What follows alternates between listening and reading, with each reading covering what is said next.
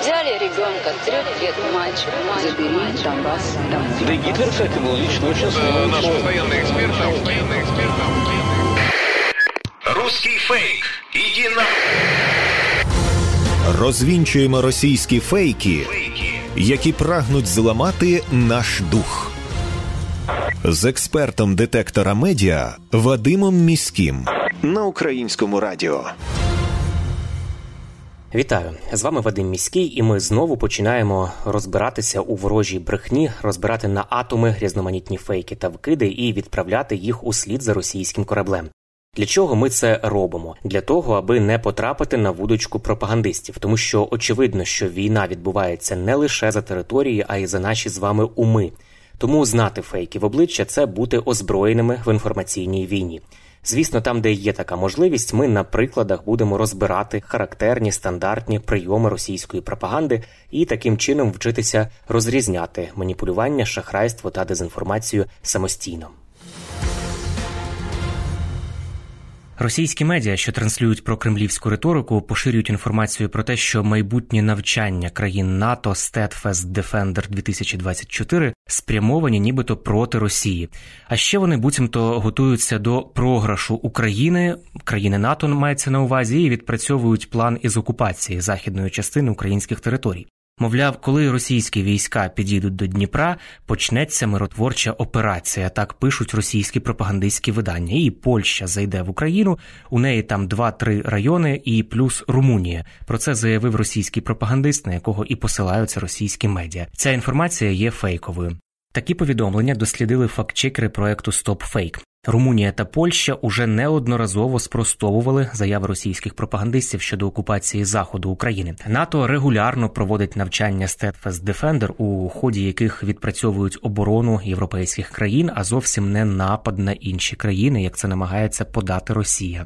Про те, на чиєму боці стоїть світова спільнота та про подальшу підтримку України міжнародними партнерами, розказав Ентоні Радакін, начальник штабу оборони Великої Британії, у програмі BBC Sunday. Послухаємо. How long can this continue and what is the resolve of nations? Як довго це триватиме? Який буде результат? Я б тут вказав на курс наших лідерів і на ту ясність, яку вони постійно вносять. А саме треба підтримувати Україну і зараз, і у довгій перспективі.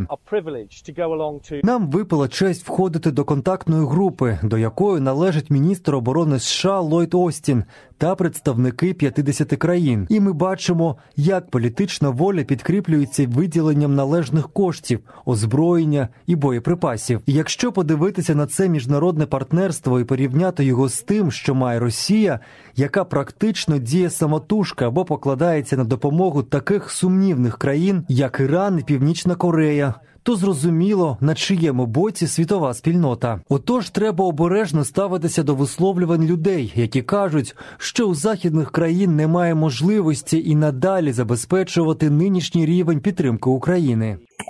Це був коментар Ентоні Радакіна, начальника штабу оборони Великої Британії, який вкотре наголосив, що західні країни і надалі будуть забезпечувати нинішній рівень підтримки України.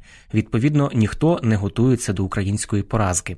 Поширюючи подібні фейки, російський агітпроп намагається дискредитувати Північно-Атлантичний альянс і посіяти паніку в українському суспільстві. Мовляв, європейські країни прагнуть захопити територію України. Проте жодна із держав таких територіальних амбіцій, як Росія, не має. Росія є загарбником і, застосовуючи тактику віддзеркалення, намагається звинуватити інші країни в тому, що вчиняє сама. Невідомі зловмисники поширюють інформацію про виплати усім, хто має український паспорт. Це зафіксували фактчекери проекту Брехунець. Вони пояснили, що в українському сегменті соціальних мереж, зокрема у місцевих е, волинських телеграм-каналах, шириться інформація про виплати, начебто кожному українцю у розмірі 6600 гривень. Як зазначають автори цих фейкових дописів, потрібно мати лише український паспорт, аби отримати цю винагороду. У їхніх публікаціях також є низка посилань, нібито на регіональні банки. Водночас автори закликають перейти саме за посиланнями на їхні ресурси, де е, ввести дані про себе і отримати от таку от виплату. Фактчекери запевнили, що така інформація дійсності не відповідає, адже не існує жодних виплат кожному українцю, тільки за факт того, що у вас є український паспорт.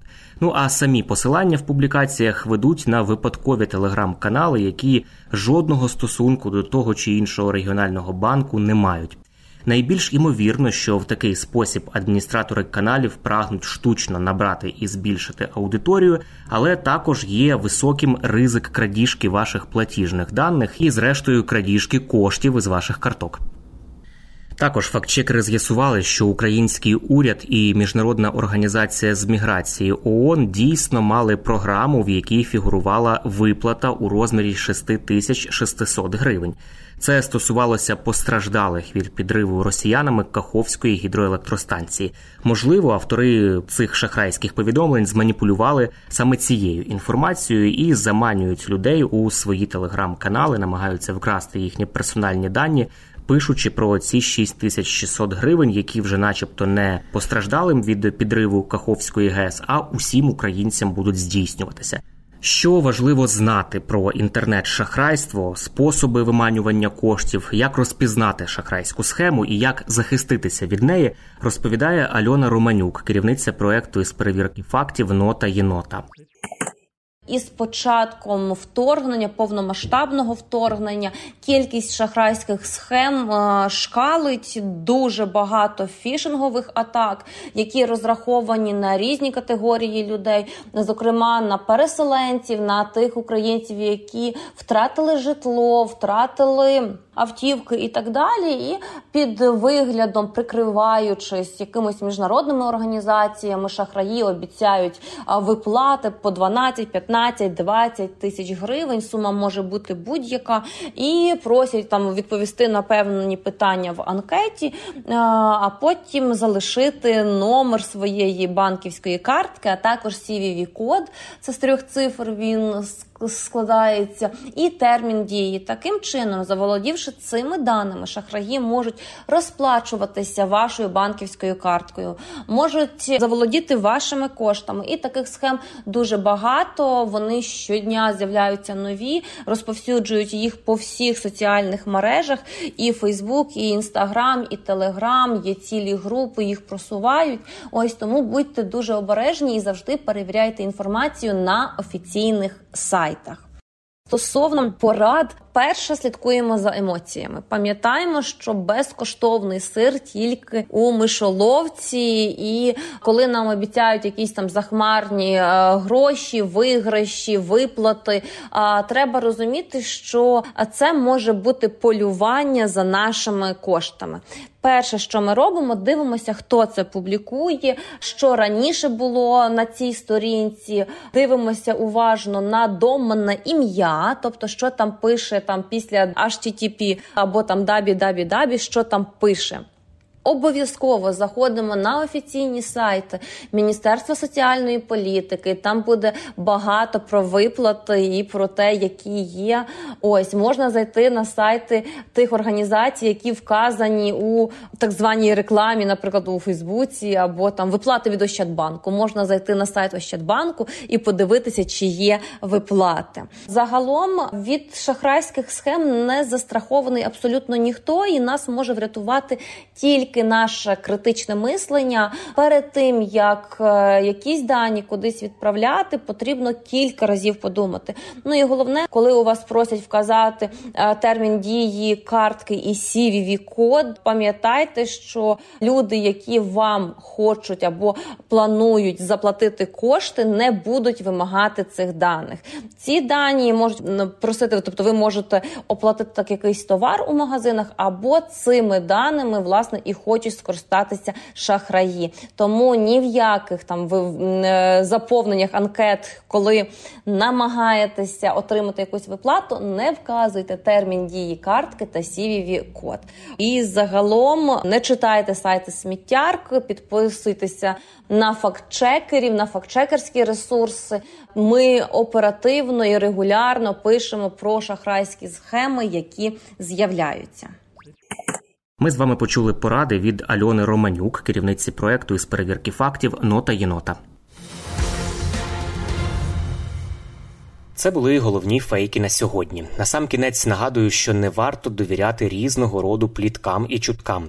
Усі неконкретні, напівсекретні, панічні повідомлення мають у нас вмикати одразу червоне світло в голові, що таку інформацію слід перевірити як правило, за різними неконкретними джерелами та емоційним панічним викладом ховаються інформаційно-психологічні операції ворога, який прагне нас деморалізувати. Довіряти ми можемо офіційним повідомленням української влади та новинам авторитетних медіа, наприклад, суспільному мовленню. Ну і не забуваємо, що від нашої із вами поміркованості і зваженості при поширенні різного роду інформації, а ми це щодня робимо у розмовах із друзями чи в соціальних мережах, зрештою залежить успіх всієї країни в інформаційній війні. З вами був Вадим Міський. До зустрічі.